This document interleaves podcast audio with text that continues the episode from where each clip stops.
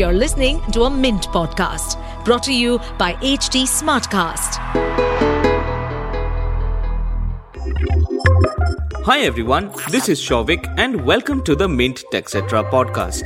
I cover technology for Mint where we try to make boring tech sound cool for you and hope that we don't end up making cool tech sound boring.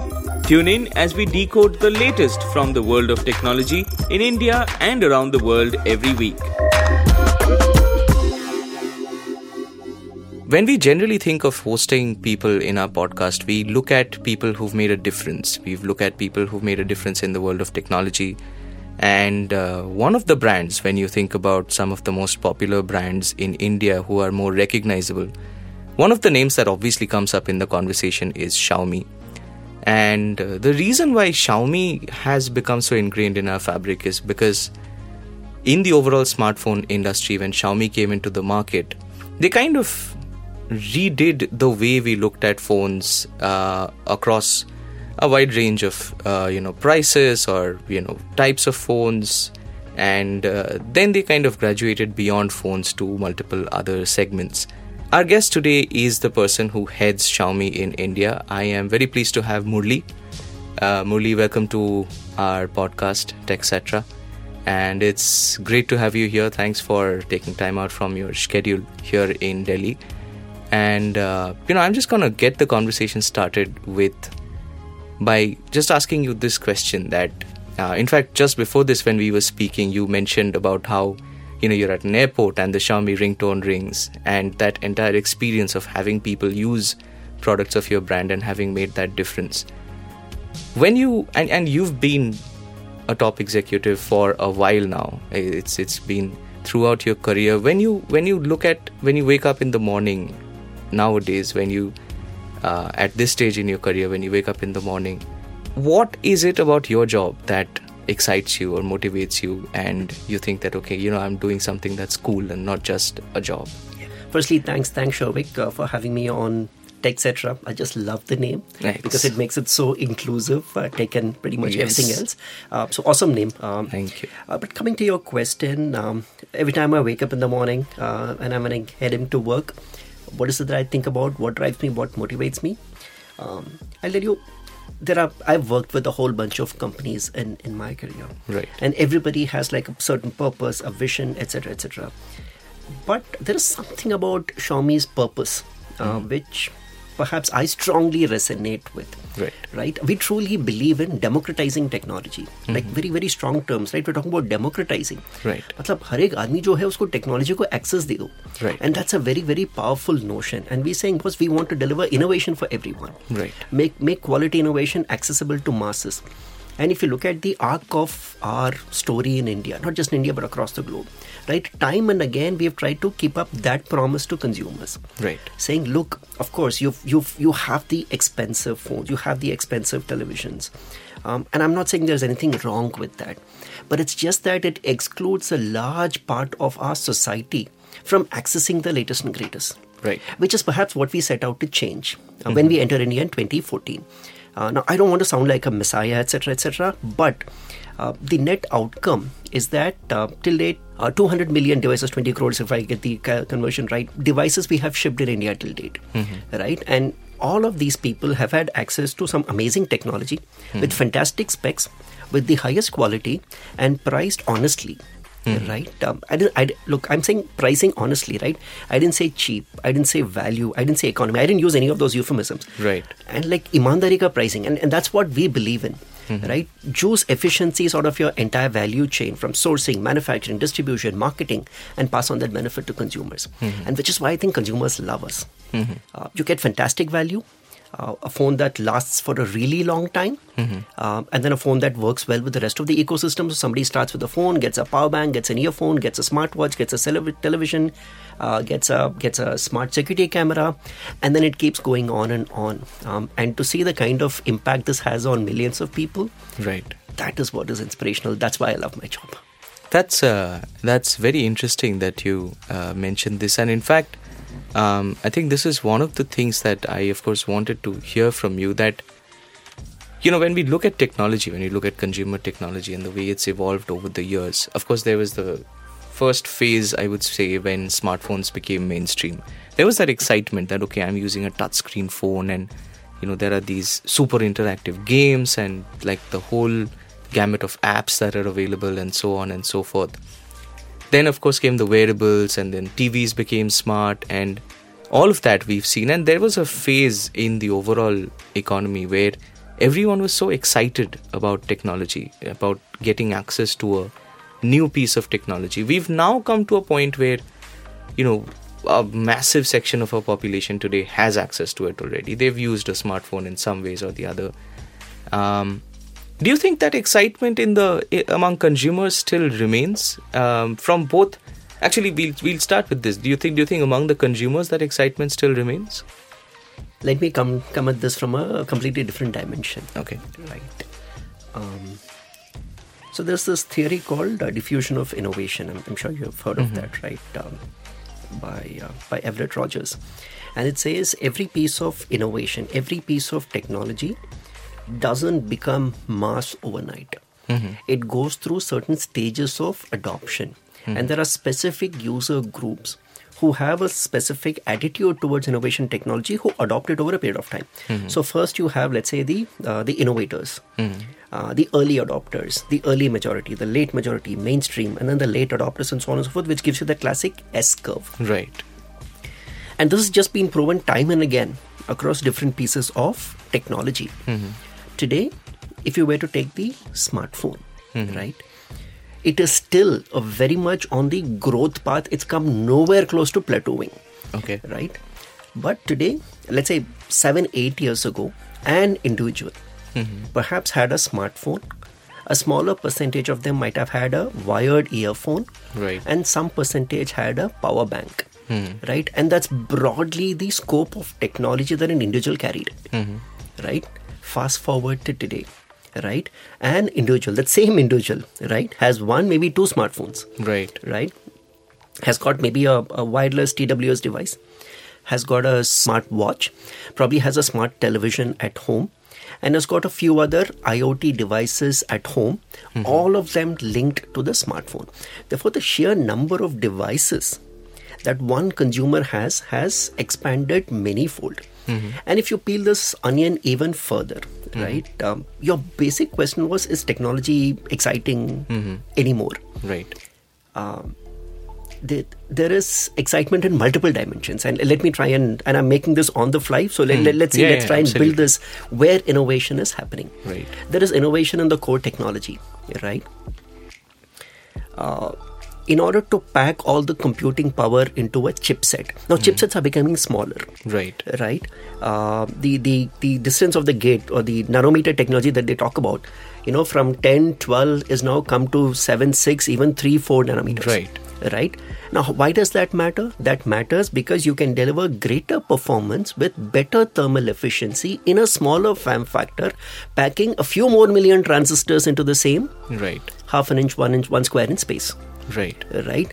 There is obviously amazing innovation happening purely on the chipset side. Mm-hmm. there there is ai getting incorporated into the chipsets. Mm-hmm. right? There is huge graphic processing capability that is getting incorporated into the chipsets. Mm-hmm. and all of this is happening under the hood as consumers perhaps we don't realize how much magic is happening there. Right. Right? So that's one part. Second is just innovation in devices. 10 years ago would we have imagined that you can you can access I don't know content streaming content in a television sitting at your home and have access to the latest releases perhaps right. on the same day of release right I mean I would consider this partly you know the benefit of magic that mm-hmm. technology is is enabling and the way a smartwatch today has become such an integral part of our lives. You check notifications you're checking your fitness etc right. etc et all of that on your smartwatch this form factor this device did not exist right. about 15 years ago 10 years ago. 10 years ago in a small way like maybe a garmin made some fitbit made some. Right. but today it is so mainstream. Right. Right? That amazes me right? But that's on the device. Third there is use case innovation. Right. Did you imagine that to, you can walk out of your home with just your smartphone and nothing else including your wallet right right Absolutely. and today I can pay using UPI. There is tap and pay. I can link my credit card to some of these apps. I can tap on a point of sale device. Right. Uh, people watch cricket matches live on their phones. The phone is pretty much everything that I ever need Right. Right? And there is just so much innovation from a use case side. And then there is use case on the business model. There is business model innovation happening. Mm-hmm. Right? 10 15 years ago did you imagine you would step out of your home click a button and a cab would come? Right. you would sit at your home you would look at the menu order and food will come in 20 minutes. Did you imagine such things would happen? So there is amazing business model innovation that's Right. happening. And all of this is so technology is not just cutting edge stuff. Mm-hmm. It is the way you put core technology, devices, use cases, and business model together. Right. And that is what's transformative about technology. And we're still very much in the early days. God knows the Right. ways in which AI and robotics is going Right. to change the game all over again. Right. And I continue to be super excited about the way this is going to head. Right. So, so do you think this entire idea? I mean, a few months through this year, of course, um, you know, some of the aspects of the overall business and the market has been, um, you know, some people have spoken about how there's a sort of downturn of demand and so on. Do you think there's, to an extent, there is a dissonance? With, do you think there's too much technology? There's some like sometimes I feel, for instance, I have a smartwatch and a tablet and a laptop. Sometimes, you know, when a call comes, all the three show me that phone call, including my phone. And I'm like, okay, you know, this is just a nervous overload of, you know, notifications. Do you think there is, do you, in fact, uh, given that you helm this company, do you sometimes feel that there's too many notifications and too many apps and too many devices at times? Um, too many devices, perhaps not. Uh, too many apps, too many notifications, yes. But you have the power to control all of that, right? Um, one needs to make it easier for the consumer to turn off such notifications or choose where you need these notifications and choose where you don't. Because when you're deep at work, the last thing you need is a distraction of a notification because it's just so. It's seductive to go check what Right. that notification Absolutely. is, and that's what gets you away from deep work. And I surely uh, agree with that point, saying perhaps there needs to be better control. But it's also about the way you want to use technology, right? Mm-hmm. As long as you're clear on what your guardrails are, Mm-hmm. right? Um, and today, um, I'm, I'm sure iOS has it, but definitely Android has it. It's called, I think, digital well-being, where you can track how much time you're spending on on the device, and even after maybe 10 p.m. or something, you can change it to grayscale so that Switch it off and yeah like you you can turn off notifications at a certain point of time there's just various features already available Right. perhaps there needs to be better consumer education Right. in um, in in using this uh, such features but uh, with confidence i can say that a vast majority is Mm-hmm. only benefiting from all of these pieces of uh, technology and devices that we have and the innovation that enables all of this to happen it's only helping make humans and mankind better Mm-hmm. is my super strong point of view Right. So how many how many devices do you use on a regular basis? Oh my goodness. Uh, I have never counted. Uh, sure. Uh, so, laptop, tablet. A tablet is increasingly becoming my primary device. Oh. Uh, I have a phone. I use a TWS. Of course, smart televisions at home, security camera at home, air purifier at home. Yeah, whatever. Some seven, eight of them on a reasonably regular basis. But I see you're not using a smartwatch. Is that a conscious decision, or do you just like the Um, I, analog I, I watches? like I like the the design and feel of an analog watch. Call me old school, but Right. yeah, there's there's something very purist about wearing an analog watch. Right, absolutely. In fact, this is something that I was recently, I got into this debate with a friend on this very topic. If you have to, say, spend a sizable amount of money on a wrist gear, Uh-huh. would you buy like a, say, top of the line flagship, you know, smartwatch, or Uh-huh. would you go and buy something like a legacy chronograph, which would probably last you generations versus a smartwatch that would last you, say, two years or three years? It's actually an interesting debate that I was having with a friend a few weeks ago, Oh, okay. and I was trying to tell him why smartwatches are are really good, but nevertheless now here the tables are Yes. turned. Uh, so here's here's a point of view, right? Mm-hmm. Um, a lot of the smartwatches look pretty much the same. Yes. there perhaps is an opportunity to um, to give the design of a smartwatch deeper thinking so that it can reflect Mm-hmm. your personality. I wear this watch because I think it, it's an extension of my personality. Absolutely. Right. But if everybody is wearing the same kind of smartwatch, you kind of lose that distinctiveness, Absolutely. which uh, perhaps doesn't float my boat. I'd, I'd rather wear something which is, is an extension of who I am. Right. And that's the way, I mean, that's why I prefer analog watches, especially the metal ones. Right, Yeah. right, right. No, absolutely, absolutely. So, you know, just coming back to uh, the previous point that we were discussing in terms of interest in innovation and whether innovation is still exciting or has it has that thing kind of slowed down. I'd go back to the days of say the old say the Nokia or the the N series and all of those legacy phones, the mobile phones which were there. You know, these companies would come up with outlandish designs of phones. Some of the phones would turn, they would flip, and they would do all sorts of acrobatics. And you know, there was that time when you know you'd buy a phone for its design, but the use case kind of remained the same across all phones. Hmm. You'd just do calls, you'd send SMS, a few basic games, and that's it.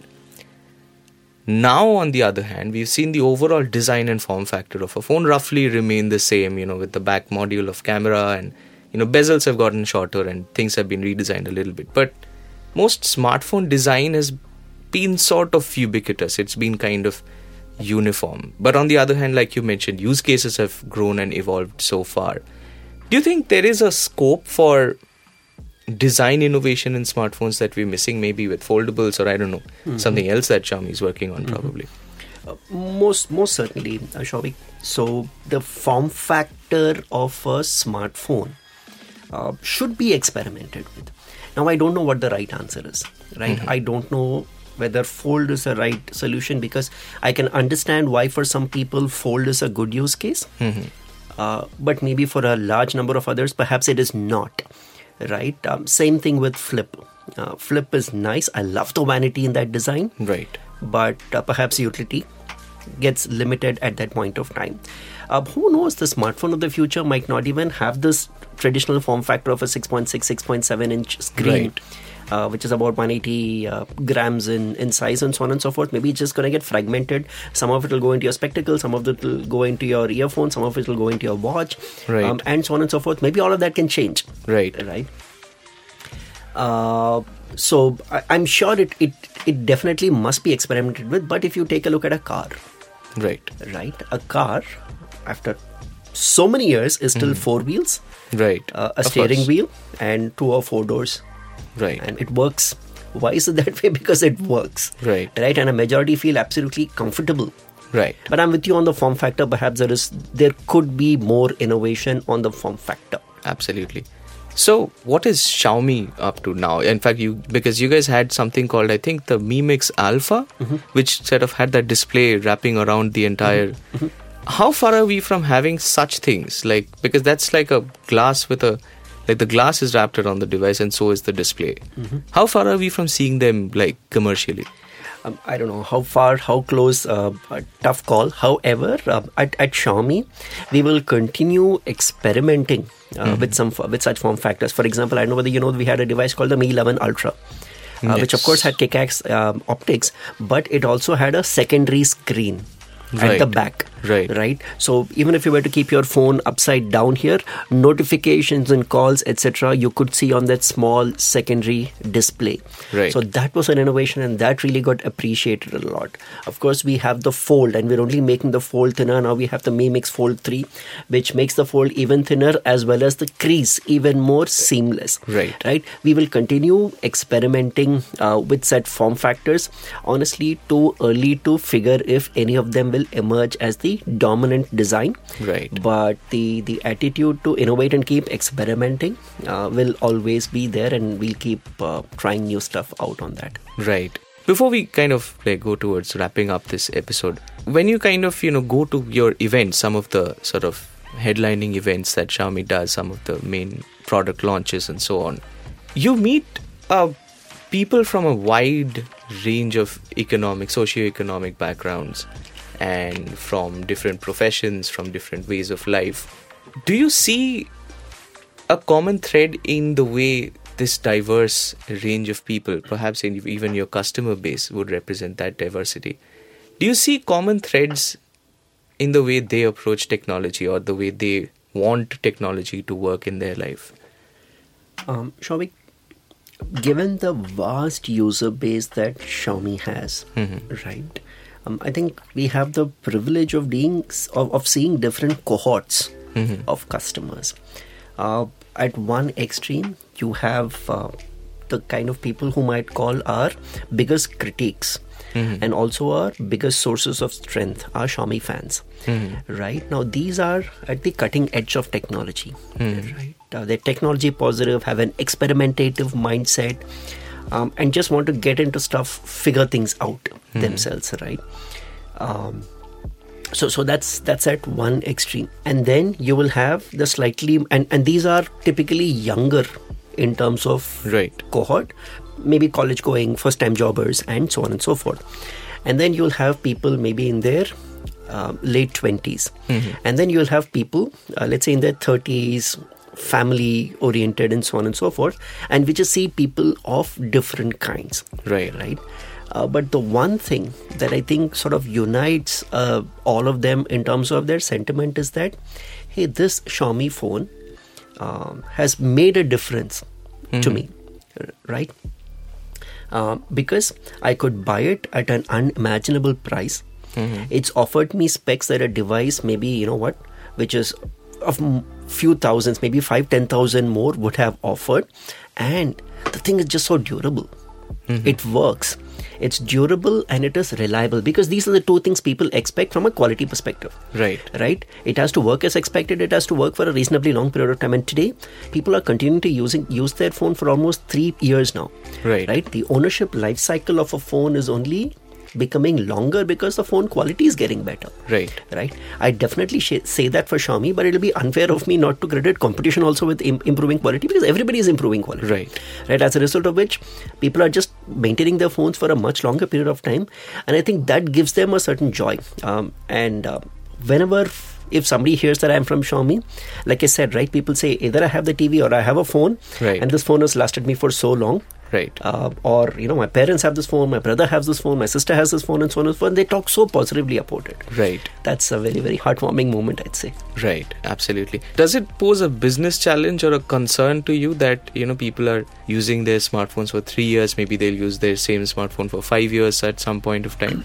it's also a question of how we are able to offer a compelling proposition Right. here's the way we would think about it from a product and gtm perspective mm-hmm. one of course is to have a strong product proposition Right. which needs to be matched with great marketing Right. to get people excited about i know it could be the new camera it could be the new display it could be the new processor Right. it could even be battery and charging Right. because that's one thing with an old phone the, there's a problem with battery Right, Earlier, absolutely. a phone sold four years ago used to have a let's say a 4000 mAh battery and after a point of time it might not last more than a day Right. and that's just natural battery life degradation Right. right so a bigger battery fast charging becomes a hook but Right. more importantly we also think of consumer offers Right. which are your upgrade schemes your exchanges your buybacks and so on and so forth and that is what motivates people Mm-hmm. uh, to keep upgrading and we keep doing that for various new launches saying if you have an existing Xiaomi device if you trade in you get 1000 rupee additional discount 2000 rupee additional discount and so on and so forth which also motivates people to upcycle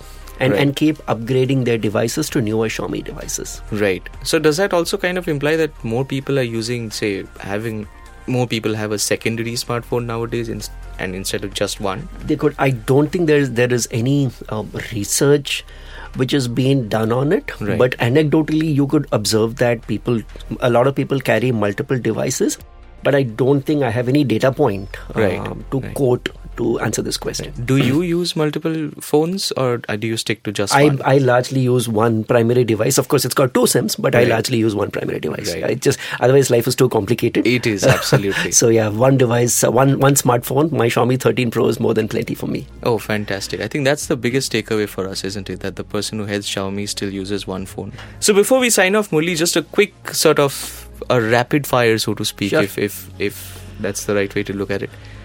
Which was your first phone? Uh, it, it was an Ericsson. It was like a feature phone, a keypad phone. Um, I don't know, 2001 or something. I don't remember the model number. Right. When you look at your entire the company that it is today, which device in your own portfolio excites you personally the most? Something that you would go and definitely purchase? Uh, my Xiaomi 13 Pro. Oh, okay. Smartphone photography or DSLRs? Because of my Xiaomi 13 Pro Okay. smartphone. Uh, true wireless earphones or overhead earphones? Uh, true wireless, just because it's a lot more portable, especially given the amount of travel that I do. Yeah. Right. Absolutely. And uh, finally, uh, the final question being Would you trade compact dimensions and uh, compact ergonomics for performance? Or rather, let me put it the other way Would you go for a phone that's large? Or would you prefer a phone that's maybe five, five and a half inches but performs Dep- depends on what you call large. Um, like 6.6, 6.7 um, Right. is still okay for a single hand use. So I, I wouldn't consider that large. Um, I think honestly, uh, because of the amount of content that we consume on a on a smartphone today, uh, be it video, message, Excel sheets, emails, uh, etc., etc., it's just so much more better to have like a 6.6, 6.7 inch screen. Um, compact, I get the allure of a compact device, but not for me. I'd, I'd much rather um, have a proper device where I can uh, get everything done, including work.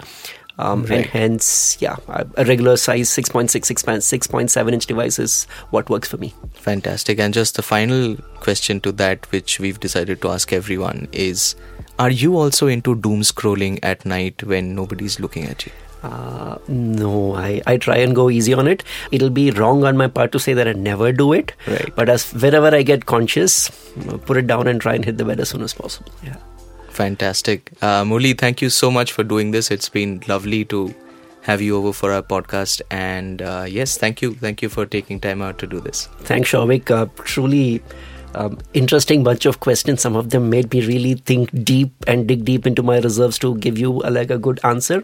Uh, but yeah, had a great time doing this. Uh, thanks and best wishes for the show. Thank you. Thank you so much.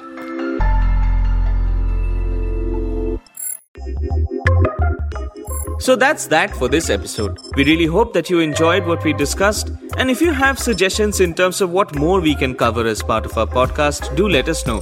You can catch me at Distant Vicinity on Twitter and at Shouvik Das on Instagram. Thank you so much. See you next time. Stay updated on this podcast, follow us at HT Smartcast on all the major social media platforms. To listen to more such podcasts, log on to www.htsmartcast.com.